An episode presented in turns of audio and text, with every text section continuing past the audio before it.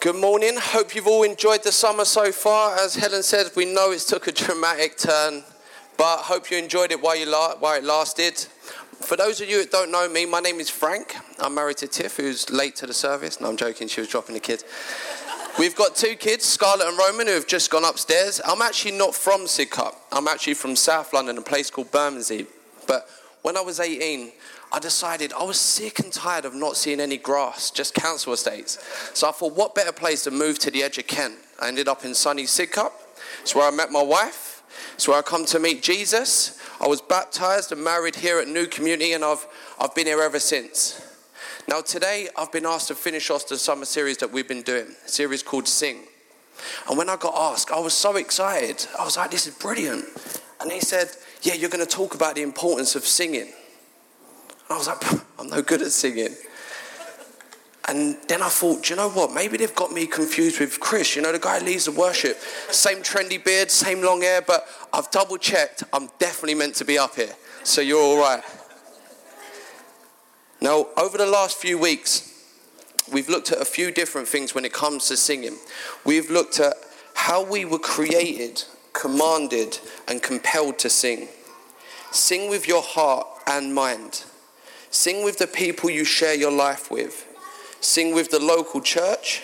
And last week we looked at the radical witness when the church sings. Today is the last of the series and it's called Will You Sing? Now, firstly, I don't think our problem is singing. In fact, I've seen a load of you do karaoke. You don't struggle to sing. That music comes on, you're straight up there, especially Helen. But if I put on because there's something in us, there's something in our design, something deep in us that love to sing. And I'll, I'll prove what I mean. If I put on a clip like. There's a mountain top that I'm dreaming of. If you need me, you know where I'll be. Or if you're a little bit more old school, maybe something like. You should have had the knocked out jailbird sing that rock. Everybody let it rock.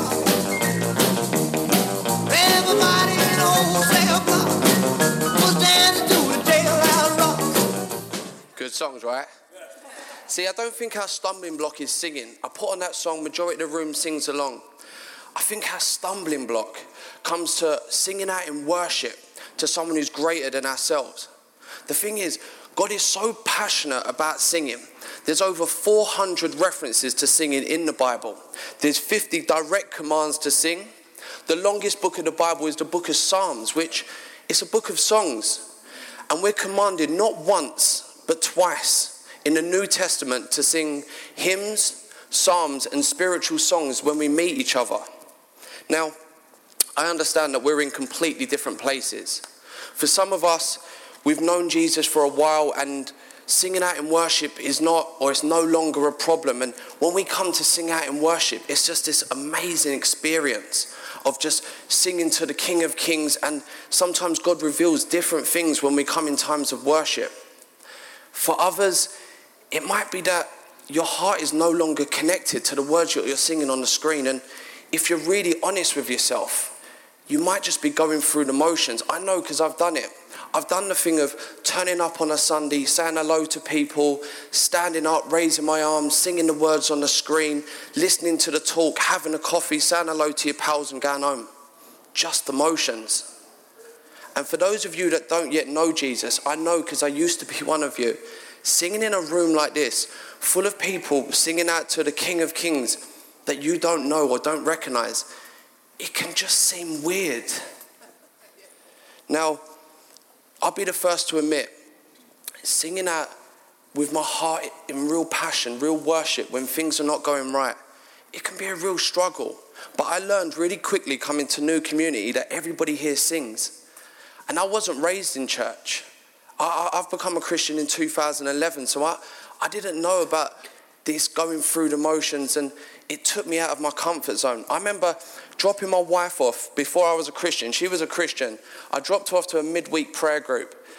And uh, I remember going to pick her up. I went to knock on the door, and I could see through a side window they was kind of all gathered in the front room and had a guitar. And I remember saying to myself, no chance. and I remember, I remember going to sit back in the car, and my wife come out about 10 minutes later, and she said, I'm sure I saw you go to knock and, and walk away. I was like, yeah, but you guys are there with your guitar singing Kumbaya. You know, you know that's not a bit of me. But over time, God has helped me understand that singing out in worship is not just about singing songs to fit in. He's helped me understand that it connects our hearts to God. It allows us to relate to God on a deep, intimate level. And it's so much more than just going through those motions. Now, for a long time, I was swayed by what kind of songs were sung, how the songs were sung, maybe even who was singing the songs. I used to love him. In fact, I still love listening to Matt Redman songs. Who here knows who Matt Redman is? Raise your hand. Wow. Okay, so at least I'm not alone.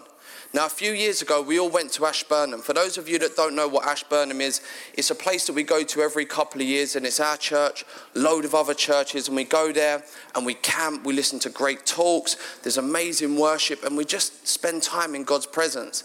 But that year, Matt Redman was going to be there. Honestly, I was like a One Direction fan. I was so excited.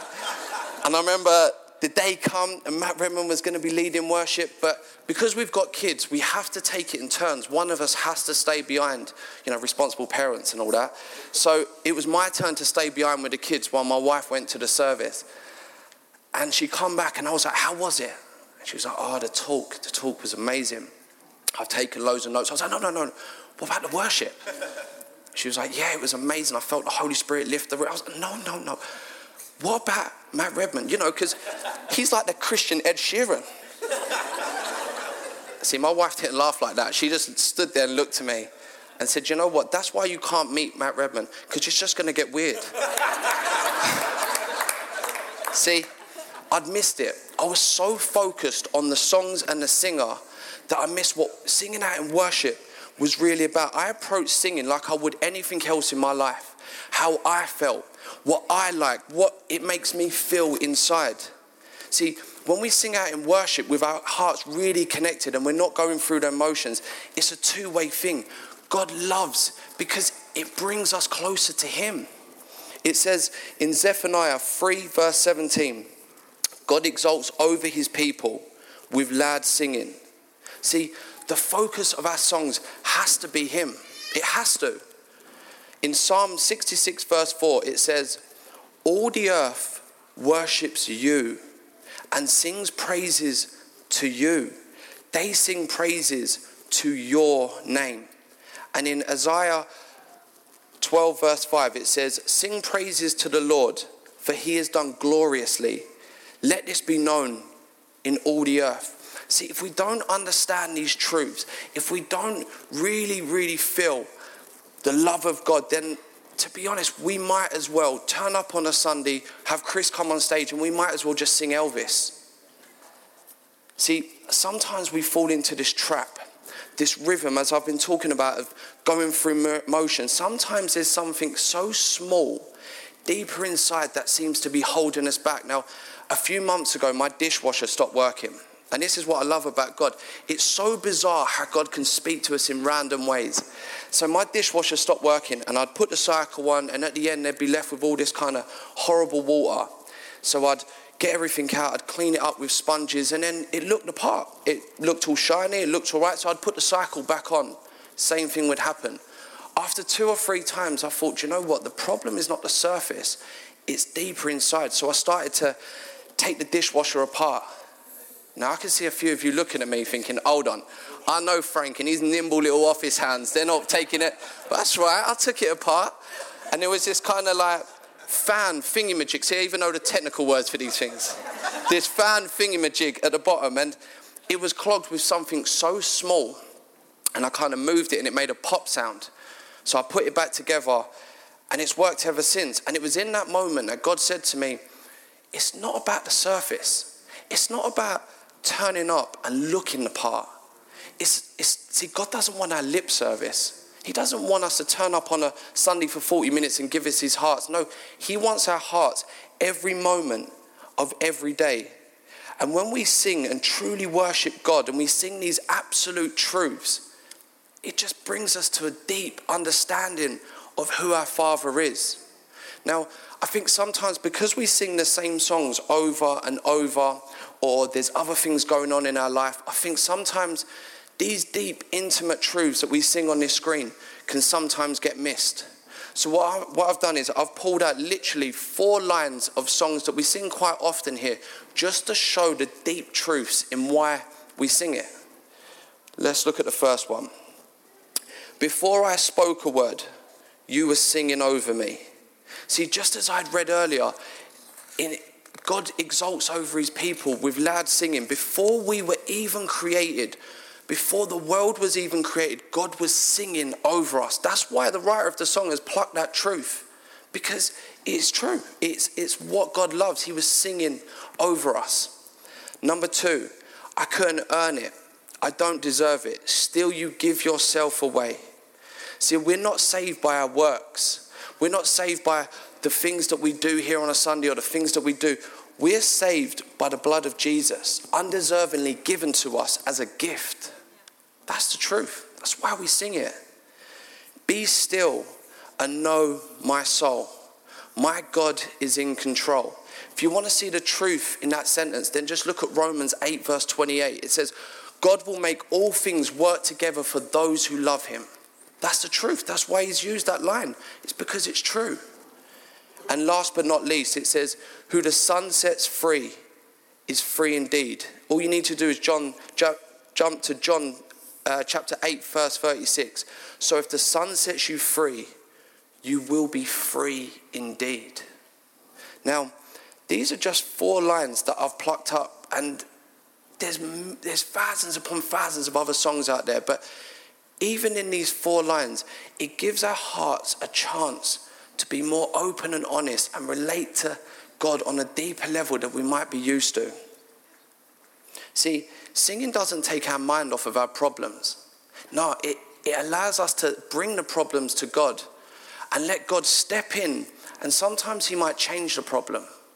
Sometimes He might bring new perspective into the problem. Or sometimes He might just bring, bring peace in the middle of the problem. See, I love to play football. I play football every Monday with a few of the guys from here. One of the reasons I love to play football is it doesn't matter what's going on. For 90 minutes, all I do is play football. I don't answer emails, text messages, I'm not doing anything. I just play football. Now, before I knew Jesus, as well as loads of other destructive things, I'd use football as a way of escaping because it didn't matter what problems I had, what anxiety I had, what stress I had at home or at work. For 90 minutes, I was free. But the problem was, when the whistle blew, all of my problems were there. All of my stress was still there. All of my anxiety was still there. And if we'd lost, it would add to that because I'd be annoyed. Now, you might not use football. You, there's loads of ways that we do this. You might drink too much. You might eat too much. You might go on holidays to, es- to escape the daily routine of normal life. Or you might just stay home and just jump into box set after box set. The problem is, these things are only distracting us for a little bit. And they're trying to fill the place that can only be filled with the love of Jesus. I know because I used to do these things. See, I understand that there is pain amongst us. I understand that there's either pain from your past or what's going on right now. And I know singing out in worship when there is things that are really hard going on in your life, I know that that is so difficult. See, I'd never really experienced pain before until the end of 2013 and mid 2014. See, before this point, I thought everything was all right. God had blessed me with a wife. I'd come to know Jesus. I had two wonderful kids. I had a good job. And I never really had to question or rethink the truths that I believed. And then my wife's nan passed away. And I saw for the first time the pain of loss, not just for my wife, but how it rocked her whole family. And then about a month later, my nan passed away. And my nan was, you know, you get them people that you think are going to outlive everyone. You just always think they're going to be around, but she wasn't. And then I felt that pain that my wife was going through. Now, at the time, I couldn't turn to my dad and tell him how I was feeling. My dad at the time was in prison. And instead of turning to my other father and saying, God, this is what I'm going through, I just refused. And I just turned up on a Sunday. I was still coming to church, but just going through the motions. And then I got an unexpected call when I was at work, and the call said, Your dad has had an unexpected heart attack and he's died in his cell. And I was so confused. I was so angry. But yet, I just went through the motions. Instead of asking the only one who could give me answers to my questions, I just refused. I just thought I could do this on my own. And a little bit of time passed, and then all of a sudden, we got the good news that we was expecting our third child. How amazing. Finally, there was some light in all of this darkness. And a couple of months had gone past, and still going through the motions on a Sunday, still saying hello to people. On the surface, everything looked all right. And then we went to the hospital just for a routine checkup. And my wife got called into the room, and I waited in the waiting area. And then they called me in. You know when you just know that something's wrong? You know when you, before anyone says a word, you know that something's wrong. And the doctor said, Look, I'm sorry to tell you, but your son has died late in the pregnancy. And it felt like my whole world come to a grinding halt. That light that had pierced this darkness was gone. Everything was just gone. And I wanted to be there for my wife. I wanted to be strong for my wife. But I didn't want to do anything. I didn't really want to talk to anybody, not on a deep level, not even my wife. I didn't want to sing. That's the last thing I felt like doing is coming and singing out. I didn't want to read my Bible. I didn't want to pray. I didn't want to do anything. So instead of actually saying, God, look, I need help, I refused and went through the motions. And what happened was my body started shutting down. I lost weight. I broke out in what was called teardrop psoriasis. It looked like I had chicken pox from head to toe. And it was in, that, in them moments that I thought, do you know what? Enough is enough. I can't do this on my own. And I cried out to God.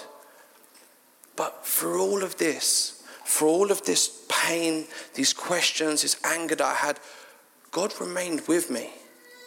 Even when I didn't want to spend time with Him, even if I'm honest, when I was walking away from Him, but still here at church, because you can do that. You can walk away from church, from God, but still be at church.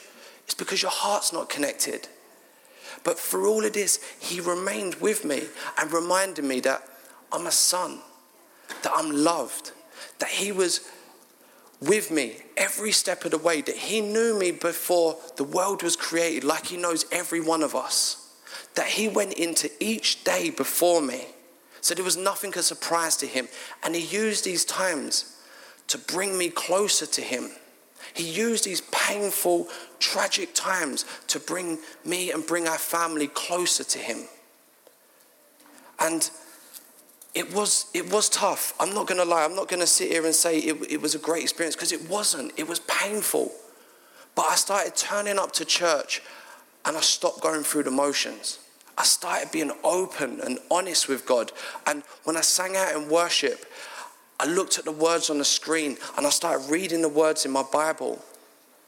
And I started to understand that God was really here for me and I could cast anything and everything onto Him. Now, there's questions that I might never get an answer to. Why didn't I get to say goodbye to my nan? Why didn't my dad get to meet my son Roman? See, we made the decision that when my dad got sent to prison, we wasn't going to take the kids to visit him in prison. It was a decision we made as a family. So my, my dad never got to meet my son Roman. I will never know why that was. Why didn't my son get to open his eyes and smile or run around and play football with his older brother? But through all of this, God is still there with me and use these times to bring us closer. As I just said, it was tragic, but it was a deepening, intimate part of my relationship with God. In Philippians 4, verse 7, it says, And the peace of God, which surpasses all understanding, will guard your hearts and minds in Christ Jesus. And I think it's important that we understand truths like this because the peace of God surpasses all understanding. There are times that we're just not going to be able to understand what's going on in our lives. Singing in dark times is not, in, not just, in fact, singing in dark times is sometimes more important than singing in good times. If we want our lives to be full of singing and worship, then it's not about turning up on Sunday and just giving, you, giving God your heart for 40 minutes. No, if we want our lives to be full of singing and worship, then our days have to be full of singing and worship. And if you want to see this in the Bible, all you need to do is read the story of David. See, David is a great example of daily worship and expression to God. Looking at David's life shows that he sang out to God when he was a shepherd boy, when he defeated a giant, when he became king, he sang to the glory of God. Now, David wasn't perfect. David made massive mistakes, and David wasn't always living the high life. No, there was times where David was hiding in a cave, fearing for his life, yet he sang to the glory of God. See, David understood that concept of the way that we live our days is the way that we're going to live our lives. And the one thing that stands out to me when I read about David is that fact that he wanted his daily life to be full of worship. I don't imagine David having a, a quiet couple of hours and go, Do you know what? No one's bothering me. Let me knock out a few Psalms. No. The thing is, David understood that if he wanted his life to look like worship and singing out to God, then his days had to be singing out and daily worship to God. Even on the eve of when Jesus was crucified, it says in the Gospel of Matthew that he sung hymns with his disciples. Let's picture that for a second. On the eve of being betrayed by one of his closest friends, on the eve of being humiliated and beaten, on the eve of being crucified to the cross for the sins that we've committed, it says that Jesus sang. And I think that's a clear example of showing God's heart and passion for singing. And that's the gospel. That's what unites us. It's the fact that Jesus died and rose again, defeated death so we, so we could live, be set free so we could have a relationship, not just in heaven, but here on earth with Him as well. See, we're family because of the blood of Jesus. We've been made whole by the blood of Jesus. We've been made righteous by the blood of Jesus. See, it's not our love of music that unites us, it's the blood of Jesus. And understanding that is so important. And when we do truly understand it and, and feel it in our hearts, it's so powerful. I worked near London Bridge.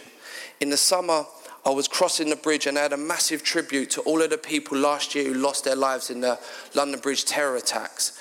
And I remember as I was crossing the bridge, I saw this massive banner and it said, Terror will lose, love will win, and then it had hashtag London United. And I thought, how amazing that in the wake of such tragedy, that a city like London would stand up and show that they were strong and united. And then God prompted me with a verse from Galatians. It was chapter 2, verse 26 to 28. It says, So in Christ Jesus, you are all children of God through faith. For all you were baptized into Christ have clothed yourself with Christ.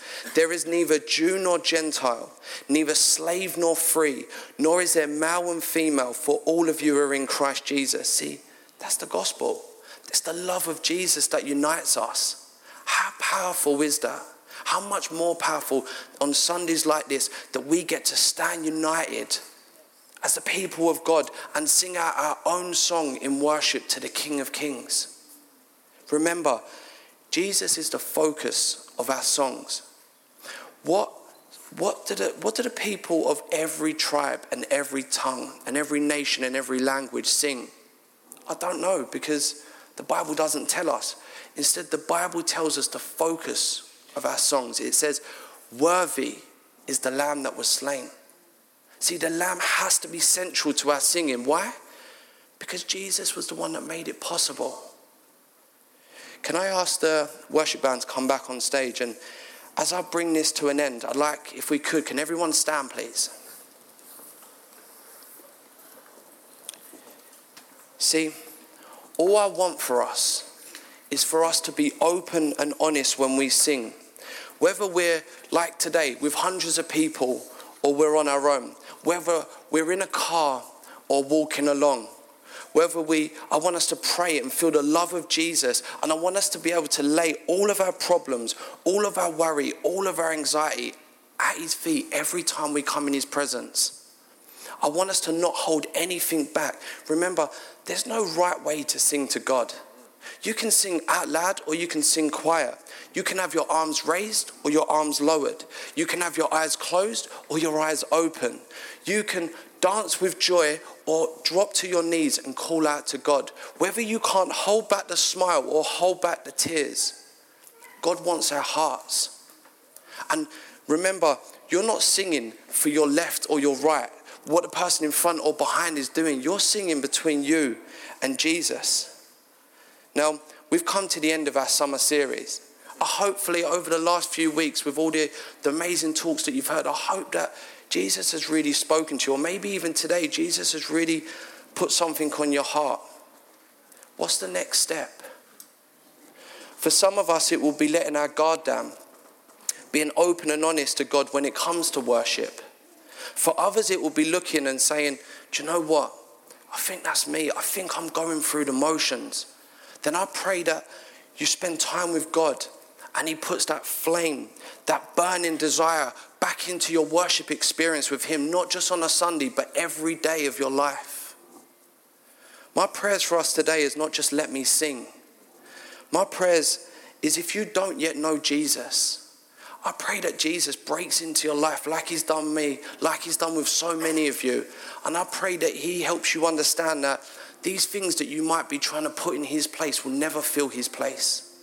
That the love of Jesus will change everything in your life so you can be free. I pray that if you are stuck going through the motions, I pray that God breaks them chains today so you know that you are free. And if any of us need to lay anything before God, lay anything before Him today, please don't leave here today without doing so. Don't worry about left and right, front and back. Lay it before God. Call out to God today and say, God, you know what? You know where I am, but I'm here. I'm here for you because you are the King of Kings. You knew me before the world was created. You love me. I am yours and you are mine. Fill my heart with worship today and let me sing out with true feeling. Remember, we are free, and the way that we're going to live our days is the way that we're going to live our life. Let's sing.